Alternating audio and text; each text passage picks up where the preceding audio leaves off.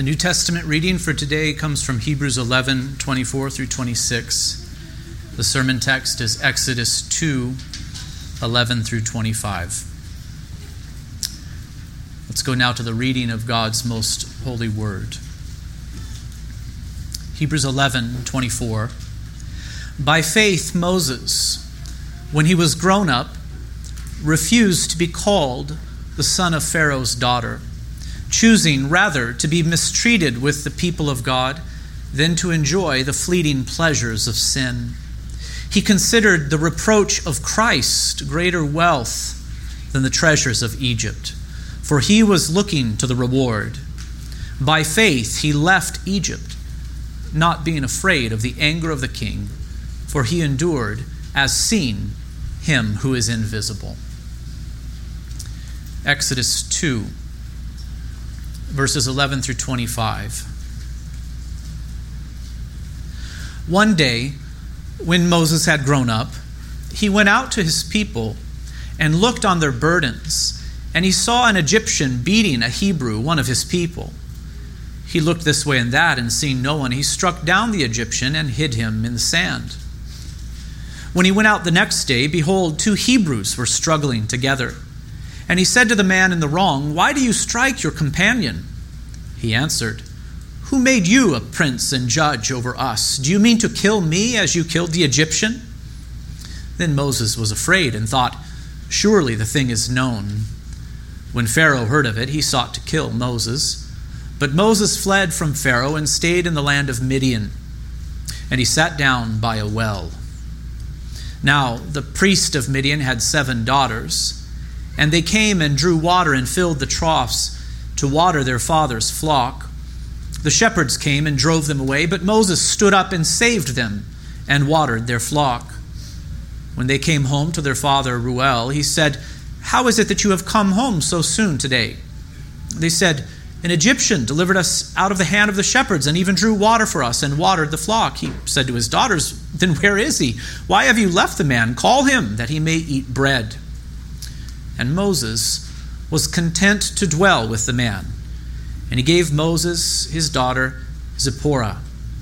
She gave birth to a son, and he called his name Gershom, for he said, I have been a sojourner in a foreign land. During those many days, the king of Egypt died, and the people of Israel groaned because of their slavery and cried out for help. Their cry for rescue from slavery came up to God, and God heard their groaning, and God remembered his covenant with Abraham, with Isaac, and with Jacob. God saw the people of Israel, and God knew.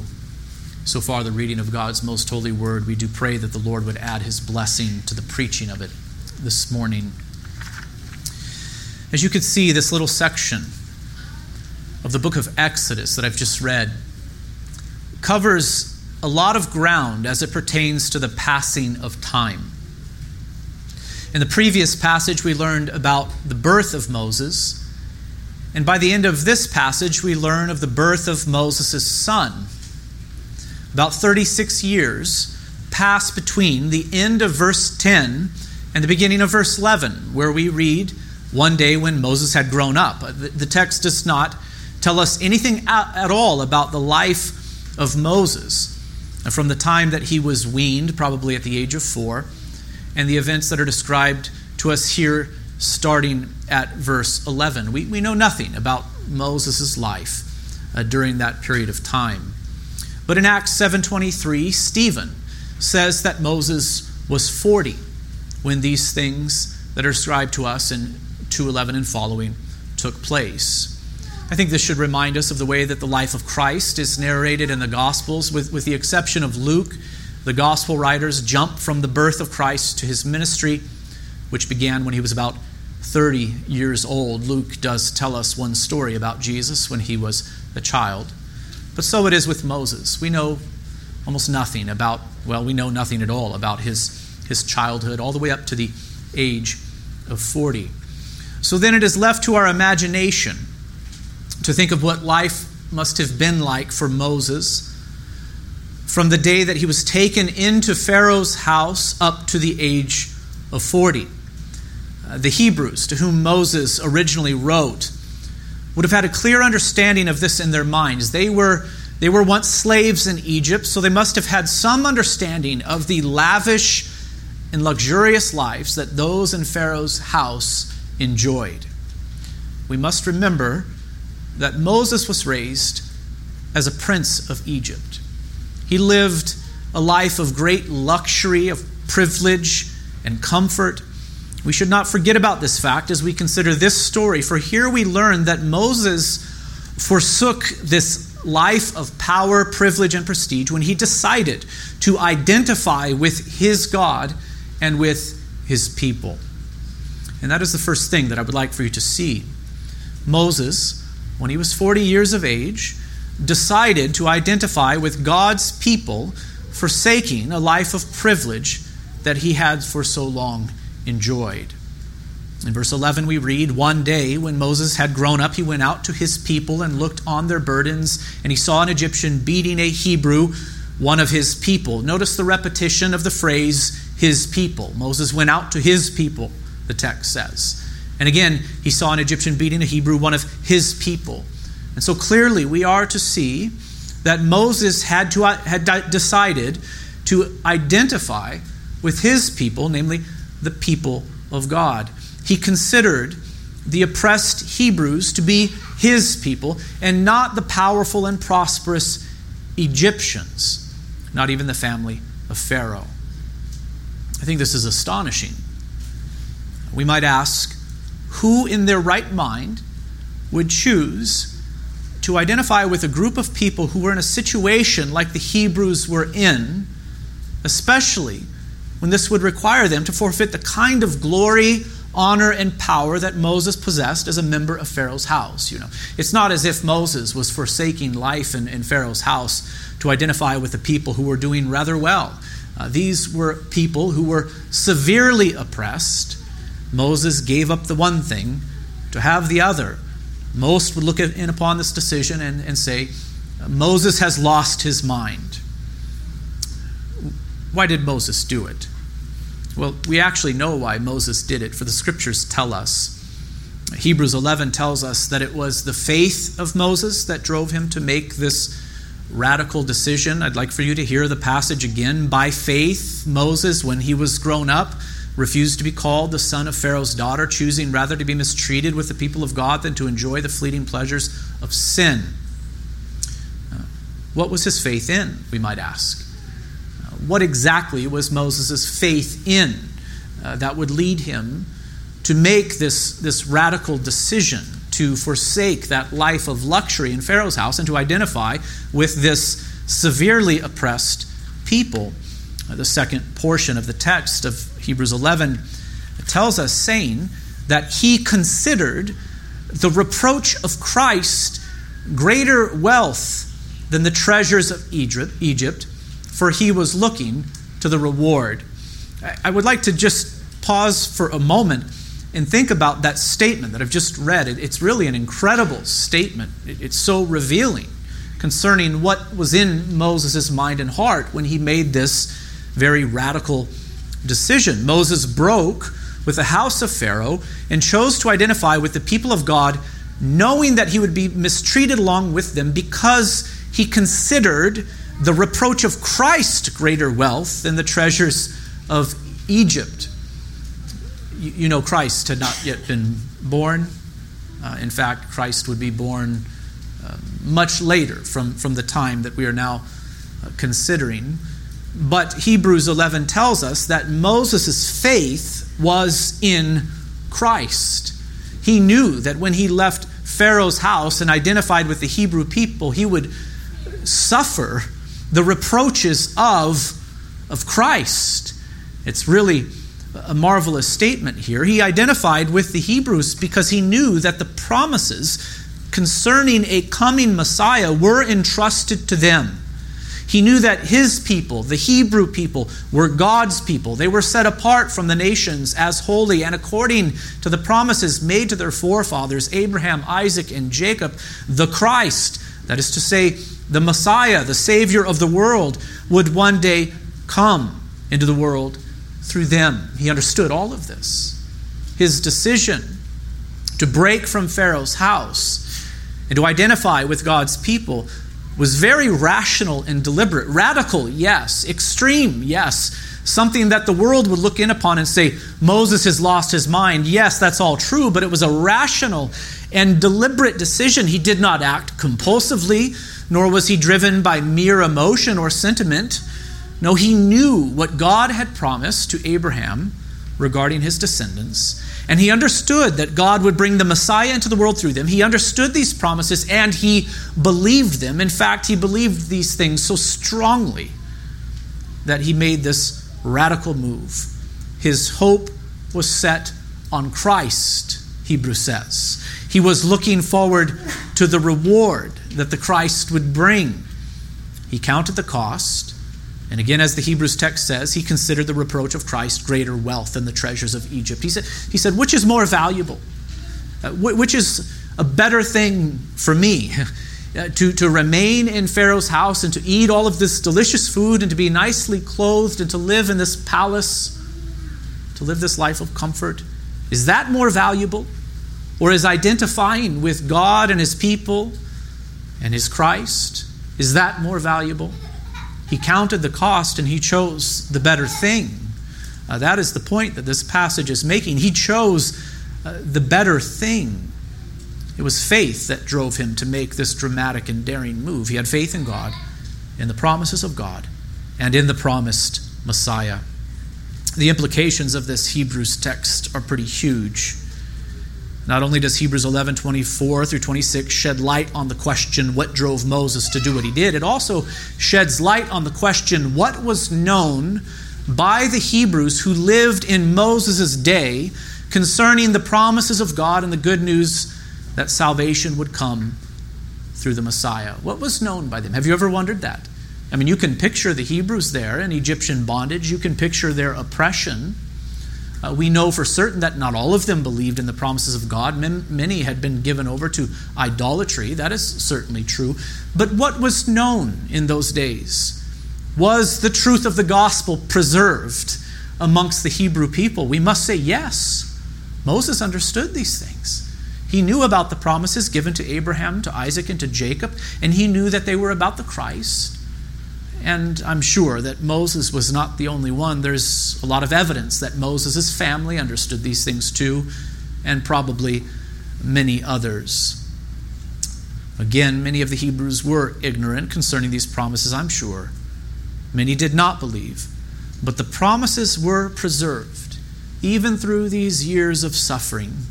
And it appears that Moses, his family, along with others, believed them. The main point is this Moses chose suffering over glory, being driven by faith in God, in the promises of God, and in God's Messiah. Already we can see that Moses was a type of Christ. Not only did he have faith in the promised Messiah, but we are seeing that his life would serve as a picture and foreshadowing of the Christ who was yet to come. Moses would be used by God to rescue his people from bondage, and so would the Christ, but in a much greater way. And Moses would accomplish this redemption by setting aside glory, honor, and power, and so would the Christ, but in a much greater way. Moses set aside the wealth and treasures of Egypt, but Christ, though he was in the form of God, did not count equality with God a thing to be grasped, but emptied himself by taking the form of a servant. Being born in the likeness of men, and being found in human form, he humbled himself by becoming obedient to the point of death, even death on a cross. Therefore, God has highly exalted him and bestowed on him the name that is above every name, so that at the name of Jesus every knee should bow in heaven and on earth under the, and under the earth, and every tongue confess that Jesus Christ is Lord to the glory of God the Father. That is Philippians 2 uh, 6 through 11. And I'm saying that when Moses forsook the glory of Egypt and decided to identify with the Hebrew people and to suffer with them, uh, he was foreshadowing something that the Christ himself would do, but in a much greater way. As we continue on in our passage, not only do we see that Moses had decided to identify with God's people, by this time he had also developed the heart of a deliverer. Moses, by this time, had developed the heart of a deliverer. Verse 11 One day when Moses had grown up, he went out to his people and looked on their burdens, and he saw an Egyptian beating a Hebrew, one of his people. Verse 12 He looked this way and that, and seeing no one, he struck down the Egyptian and hid him in the sand. Here we see that Moses had developed a great concern for the Hebrews and wished to alleviate their suffering. When did he develop this concern? Was it with him from a young age or was it a late development? Uh, the text doesn't say. But he surely had it by the age of 40.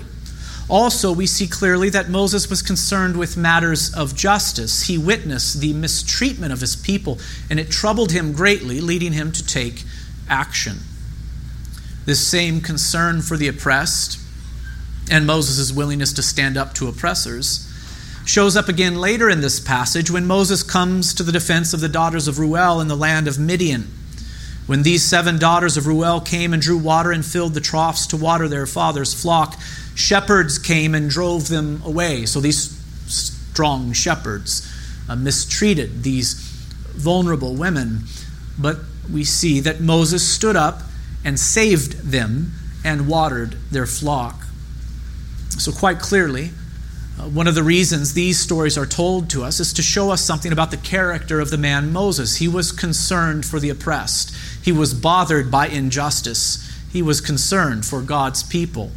We see also that he was strong, he was very bold, he was courageous. And these are good qualities. They, they are a reflection of the character of God. In fact, Psalm 103 connects these characteristics of God with the man Moses, saying, The Lord works righteousness and justice for all who are oppressed. He made, his, he made known his ways to Moses, his acts to the people of Israel. I think we are to see this connection that when Moses stood up for the oppressed here, he was reflecting something of the character of God Himself. And these qualities would also be found in the Christ, but purely so. Moses had by this time developed the heart of a deliverer, but evidently God was not done developing Moses to be the deliverer that he would call him to be. This is the third thing that I would like for you to see in our text for today. God was not done developing Moses. In Acts 7:25, Stephen clearly says that Moses' intention was to deliver the Hebrews when he struck down the abusive Egyptian. And I quote, he supposed that his brothers would understand that God was giving them salvation by his hand, but they did not understand. Perhaps Moses thought he could, in this moment, at the age of 40, lead an uprising. By striking down the Egyptian, perhaps he could go back out to the Hebrew people and say, I'm here to deliver you. Are you ready? Let's, let's rise up and let's leave this land. I'm ready to be your deliverer, your leader. Um, but what did the people say to him when he came out the next day? He saw two Hebrews struggling together this time, not an Egyptian and a Hebrew, but two Hebrews were struggling together. And evidently, he took the time to figure out which man was in the wrong. And he said to the man in the wrong, Why do you strike your companion? And he answered, Who made you a prince and a judge over us? Do you mean to kill me as you killed the Egyptian? Then Moses was afraid and thought, Surely the thing is known. Moses assumed that the Hebrews would rally around him, seeing that he was willing to stand up for them. But we see here that they were not at all interested in following him. Who made you a prince and judge over us? was the question put to Moses. And really, that's a good question. In truth, no one had. Not God, nor anyone else. Moses had at this moment taken it upon himself to be the prince and prince of the Hebrews. And the Hebrews were not willing to follow him. And they did not want him as a judge either. Perhaps this had something to do with his killing of the Egyptian. Though I do not doubt that Moses acted out of a true desire to protect the oppressed, his response was not proportionate, nor was it just. What did Moses do? He killed a man for wounding another. And this sounds more like the ethic of that wicked ruler Lamech, who boasted to his wives in Genesis, saying, I have killed a man for wounding me, a young man for striking me. Then the righteous leader of Israel, through whom God would eventually give his law. Are you following with me? He had the heart of a deliverer, yes, but here he acted in, a, in an unjust way. He took it upon himself to put this Egyptian to death for wounding another. Listen again to the question of the guilty Hebrew Who made you a prince and judge over us? Do you mean to kill me as you killed the Egyptian? In other words, do you intend to apply the same standard of justice to me as you did to the Egyptian slave master? Will you put me to death for striking another? The standard of justice is very different from the one given to Noah and thus to all nations, which is blood for blood, eye for eye tooth for tooth. So, the picture that is painted here in this passage is that Moses did at this time possess the qualities of a great deliverer of God's people. He had strong faith in God and in the promises of God. He loved God and God's people. He was deeply troubled by their mistreatment. He was willing to sacrifice comfort, safety, and great wealth for the good of others. He was bold, he was courageous. These were wonderful qualities, and they would be needed in the future, but the time was not yet. The Hebrews were not ready, and neither was Moses. If we were to critique Moses at this stage of his life, we might say that he was a bit arrogant, self reliant, reckless. He was arrogant to appoint himself as the deliverer of the Hebrew people. He was self reliant to do this apart from the call of God. And he was reckless in his approach. When he killed that Egyptian, he did not act justly. And in so doing, he probably brought great trouble upon the Hebrew slaves. Now think of it an Egyptian taskmaster master was missing, and the authorities were sure to put the blame on whom? The, the Hebrews. Uh, they were going to bear the brunt of the wrath of the Egyptians now. And Moses realized this, and that is why he fled, saying, Surely the thing is known. Sure enough, in verse 15, we read, when Pharaoh heard of it, he sought to kill Moses, but Moses fled from Pharaoh and stayed in the land of Midian, and he sat down by a well. It's not surprising that Pharaoh sought to kill Moses. Um, Pharaoh knew that he now had a traitor in his house. Moses fled to Midian. Why Midian?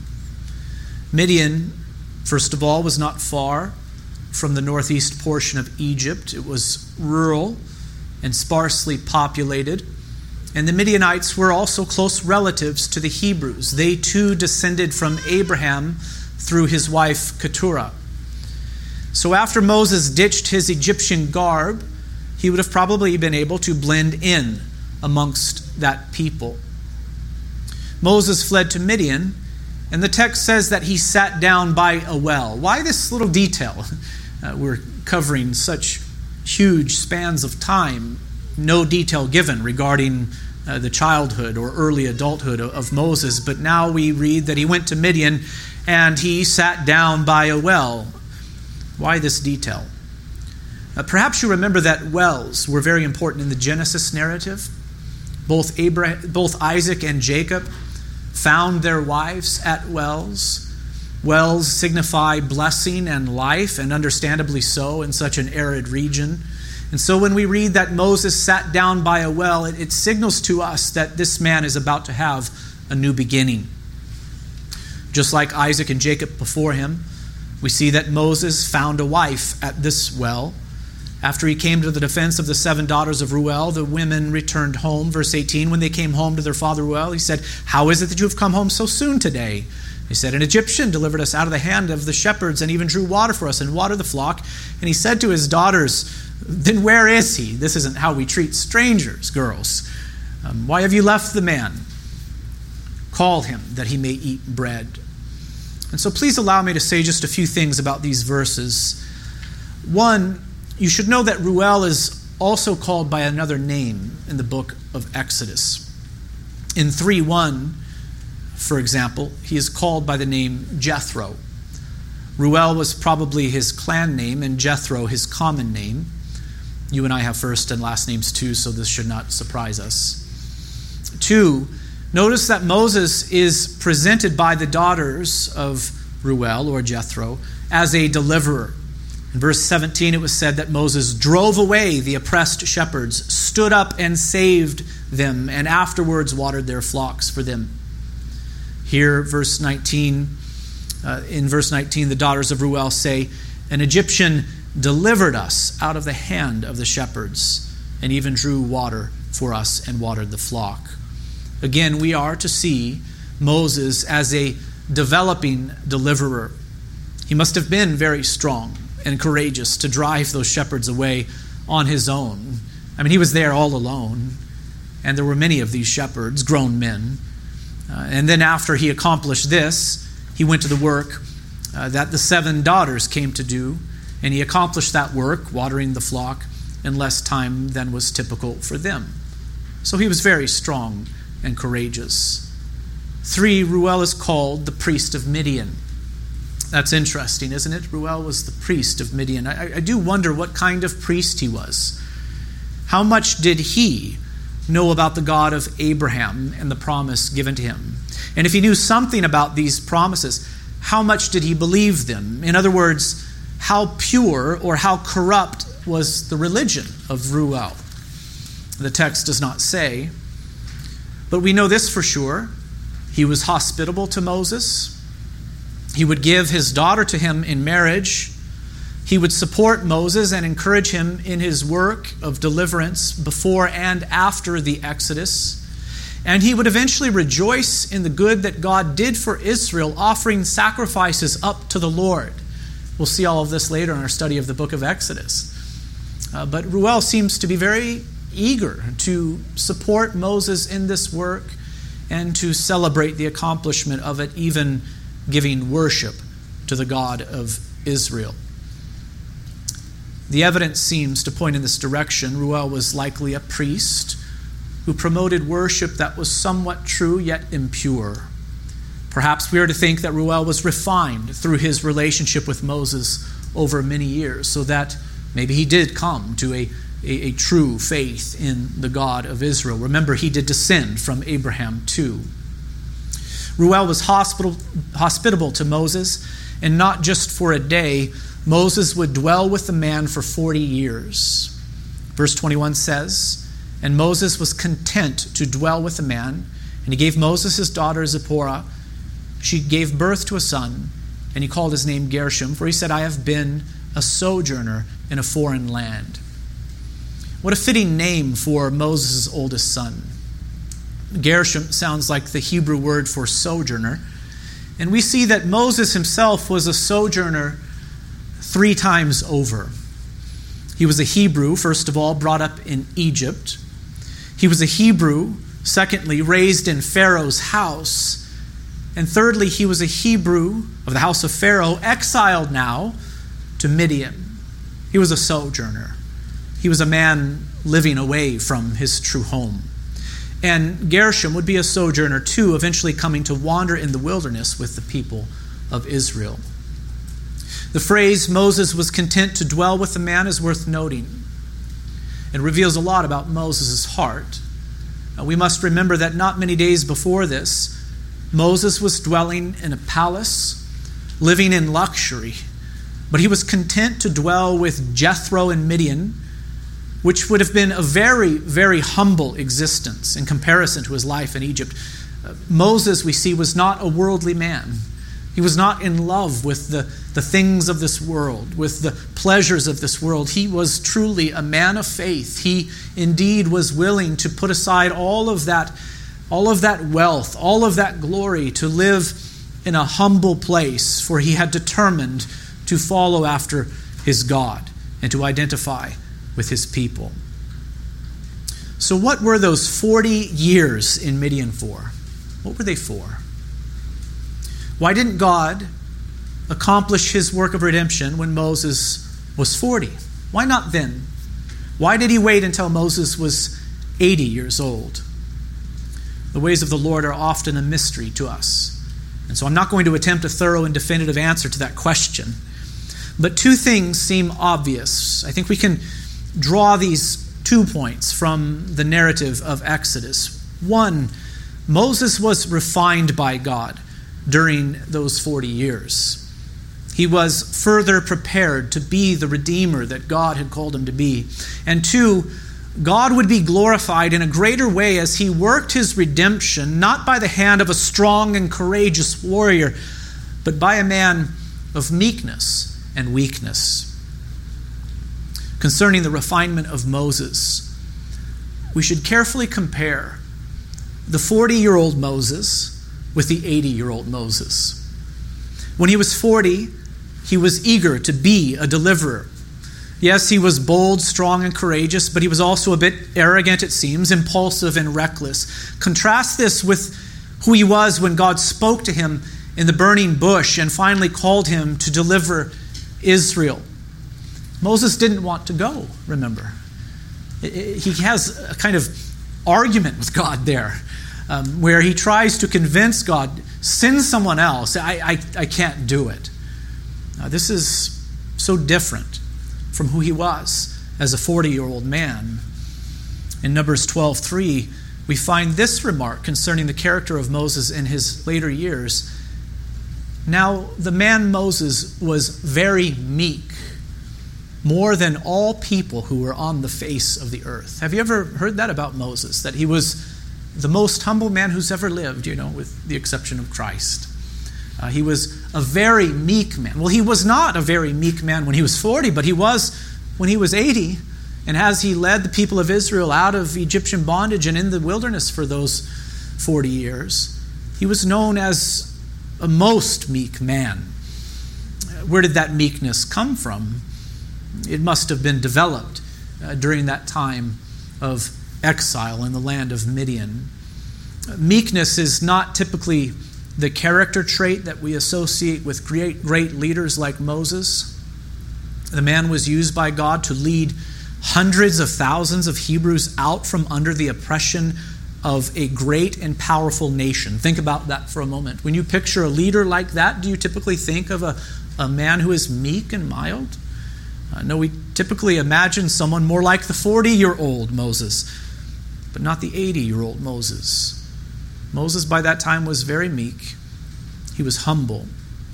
And I would propose to you that Moses was exiled to Midian so that God, God might humble him there in that place and use him in his humility.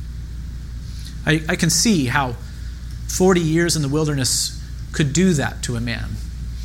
What did Moses, the prince of Egypt, remember, do for 40 years?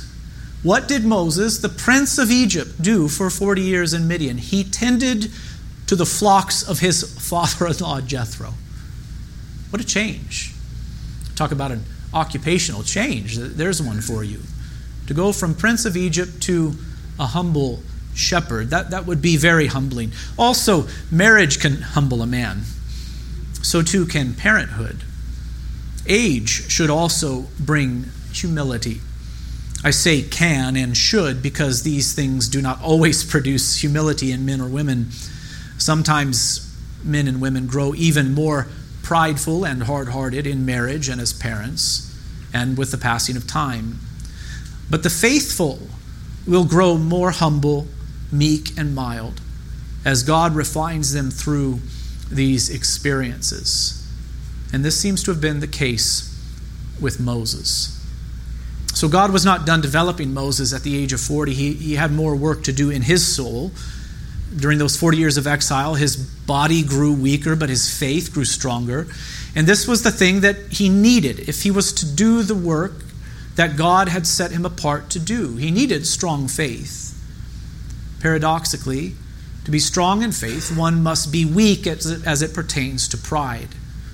Those who are prideful, they trust in themselves whereas those who are humble are free to, to trust in the Lord. And that's what we see Moses doing. In his later years, he, he does not trust in himself at all. He, he sees himself as completely inadequate to do anything for the Hebrew people. and yet he's willing to obey the Lord and to be used by the Lord. This theme, you know, it can be found throughout the scriptures. For this is how God works in the world. He chooses what is foolish in the world to shame the wise, what is weak in the world to shame the strong, what is low and despised in the world, even things that are not, to bring to nothing things that are, so that no human being might boast in the presence of God, as it is written, Let the one who boasts boast in the Lord. I, I, think you can see where this is all going. When God did finally provide redemption for the Hebrews, he would do it through Moses, but no one in the world would say that it was Moses who redeemed Israel. Everyone knew. This was not the work of Moses, this was the work of God. Clearly, it was the Lord's work, and it would be the Lord who would get the glory, therefore, and not Moses himself. Verses 23 through 25 are transitional, they set the stage for what is to come. There we read During those many days, the king of Egypt died, and the people of Israel groaned because of their slavery and cried out for help. Their cry for rescue from slavery came up to God, and God heard their groaning, and God remembered his covenant with Abraham, with Isaac, and with Jacob. God saw the people of Israel, and God knew. Consider a few things about these summary verses, these transitional verses. One, the people of Israel went on suffering under Egyptian bondage for 80 years after the birth of Moses. They went on suffering for another 40 years after Moses tried to bring uh, deliverance to them when he was at the age of 40. I want for you to ponder that for a moment. It's a long time. In fact, they had already been suffering for many, many years before this, before Moses was born. It's a long time for the people of God to suffer. And they suffered very cruel oppression. And so, yes, we must see that God does permit his people to suffer. It's revealed to us at the, at the very earliest stages of, of, of, the history of redemption and, and in the scriptures. God does permit his people to suffer. But we see also that he works in the midst of suffering we must confess that both things are true. He permits his people to suffer, and he works in the midst of suffering. Two, the king of Egypt, who had sought Moses' life when he was 40, died. And I think this is good to remember that these powerful rulers of the past, present, and future, they are mere mortals. Sometimes we lose sight of that, don't we? We see these powerful figures in the world today, and we think, how can we possibly stand up against them? How could God possibly accomplish his purpose with this one on the throne? You know, they're mere mortals. The, the, the king of Egypt, he died. And I think this is an important fact to note. He died. Their lives will come to an end, but God remains. His plans and purposes, they will never fail. They keep marching right along. God is faithful. He, he does all that he says he will do.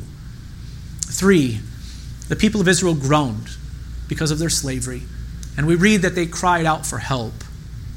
Their suffering was great, but here we learn that they cried out to God for help. God works through the prayers of his people, brothers and sisters. Yes, God is sovereign over all, and yes, God has foreordained all things that will come to pass. We must confess that this is true. Nevertheless, God has determined to work in and through the prayers of his people. We must pray brothers and sisters, for God commands it. This is one of the ways that He works in the world through the prayers of, of His people. Were the Hebrews praying all along? I'm sure some of them were. But it seems as if things have, had come to this point where uh, the people as a whole were now crying out to God, for that is what the text notes. They're suffering, they're groaning, and they are crying out to God in prayer, asking for deliverance. For God heard the prayers of his people, he always does. Their cry for rescue from slavery came to God, and God heard their groaning. Five, God remembered his covenant. Uh, this is so important to see. God remembered his covenant. What God will do in the Exodus event is in fulfillment to the promises previously made. He remembered the promises of the covenant that he had transacted with Abraham, Isaac, and Jacob regarding their offspring in the land. When the text says that God remembered, it does not mean that he forgot, by the way. You and I, uh, when we remember something, it implies that we forgot that thing and it all of a sudden came to us. Oh, yes, I forgot, but now I remember. No, when the text says that God remembered, it does not mean that he forgot. It means that he was now ready to act and to keep the promises that he had previously made. Now was the time. Six, the words, and God knew, tell us that God was not unaware of the suffering of his people. He knew. Indeed, he knows all things, past, present, and future, with perfect clarity. When the text says he knew, it means that he was aware, cared for, was near, and engaged with his people. And this should be a great comfort to the people of God as they suffer in this world. God knows. In other words, our suffering is not the result of God being absent, indifferent, aloof, or impotent. He knows. He is aware, near, and engaged. And, and though the purpose for our suffering is often a mystery to us, it is a comfort to know that we are in the hands of our God who loves us, who is infinitely powerful and infinitely wise. God knows. Verses 23 through 25 clearly signal that something is about to happen. God is about to act to bring about the deliverance of his people in fulfillment to the promises made to Abraham, Isaac, and Jacob, for he is faithful. Will you please allow me to conclude now with a few very brief suggestions for application based upon this narrative? One, I ask, will you identify yourself with God and His people, even if it means the loss of comfort, fame, and prosperity in this world? Will you identify yourself with God and His people, even if it means the loss of comfort, fame, and prosperity in this world? I think Moses was a wonderful example of one who was willing to do that. It was his faith that drove him in this direction. To quote Hebrews 11 again, by faith, Moses, when he was grown up, refused to be called the son of Pharaoh's daughter, choosing rather to be mistreated with the people of God than to enjoy the fleeting pleasures of sin. He considered the reproach of Christ greater wealth than the treasures of Egypt, for he was looking to the reward. I put emphasis upon the words refused, choosing, considered, and looking in order to show that Moses was very deliberate about all of this. He knew what he was doing. He truly believed that he was choosing the better thing when he walked away from the Egyptians and stood with the Hebrews. He was rejecting the world and the things of this world, and he was choosing Christ instead. And I am simply asking you this this morning have you, or will you? Will you do this thing yourself? You cannot have this fallen and sinful world and Christ. You must choose. And I pray that you would choose God and Christ. It is the better choice, friends. Paul the Apostle did. As he reminisced about his high status he enjoyed in the world before following Christ, he said, But whatever gain I had, I count as loss for the sake of Christ. Indeed, I count everything as loss because of the surpassing worth of knowing Christ Jesus my Lord. For his sake I have suffered the loss of all things and count them as rubbish in order that I may gain Christ and be found in him, not having a righteousness of my own that comes from the law, but that which comes through faith in Christ, the righteousness from God that depends on faith, that I may know him and the power of his resurrection and may share his sufferings, becoming like him in his death, that by any means possible I may attain the resurrection from the dead. So Moses and Paul share this in common. They both considered the things of this world, the pleasures of this world, as garbage in comparison to knowing Christ and being found in Him. And so, do you have the same perspective? That is my question. I, am tempted to say, I'm especially asking this of those who are young. Young people, do you have this perspective?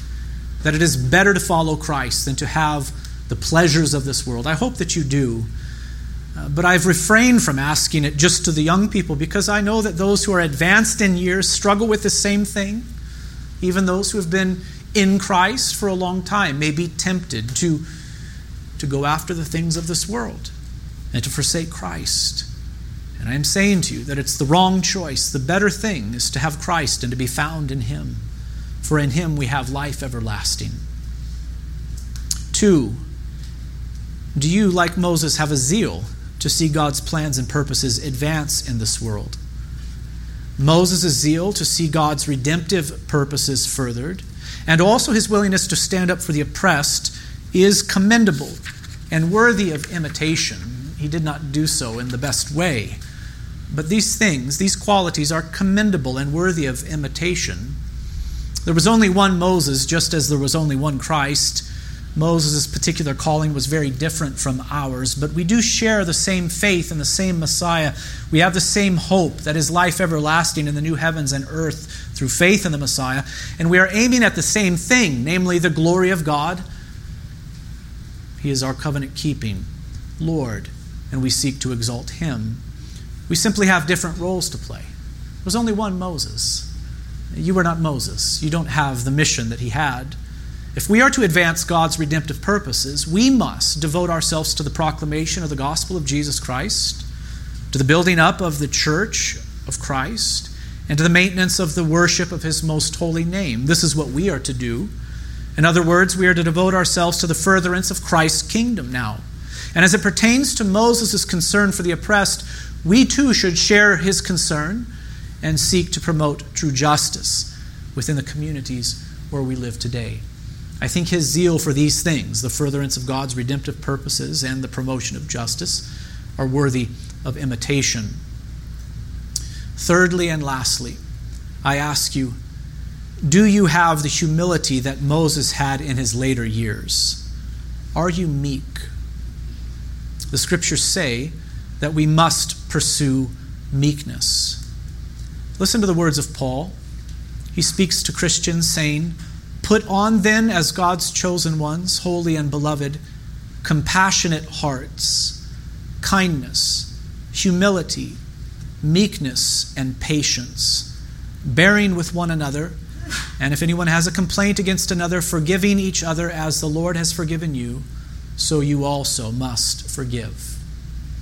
I've heard people say things like this well, in reference to humility and meekness. It's just not who I am. Have you ever heard people talk that way?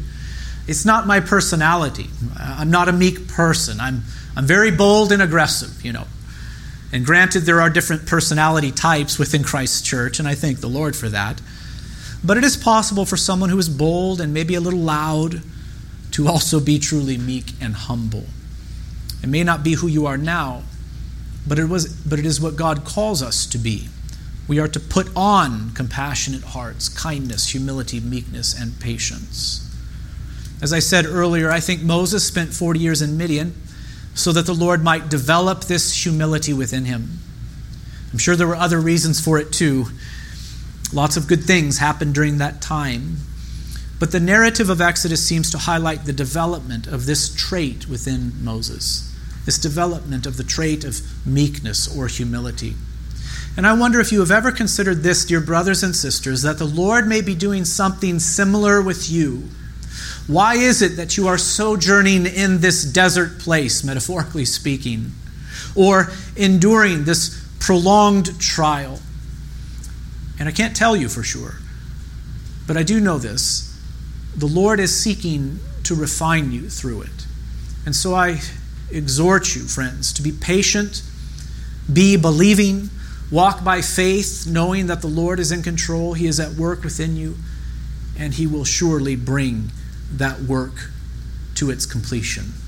I suspect that one of the things that He is doing during the trial you are experiencing is developing meekness and humility within you, and He is strengthening your faith day by day so that you might be found trusting truly in Him to His glory, honor, and praise. Let's bow together for a word of prayer. Great God in heaven, we thank you for this work of redemption that you accomplished amongst the Hebrews through this man, Moses. Help us to see how it is that you did it, O Lord. You used a man not strong according to the world's eyes, um, not powerful, not arrogant or rude, but a, an older man who was weak in the flesh, one who was humble. Uh, we thank you, O God, for working in the world in this way for we know that in this way you get the glory. So do this work within us, O Lord. May we be found a humble people who have a true trust in you, O God. Father, we pray that you would work within us to further your kingdom now. Now that the Christ has come, may we be all about the proclamation of the Christ and of the gospel of the kingdom. We pray that you would work powerfully in this place, O Lord, to further your kingdom here. In Christ's name we pray. Amen.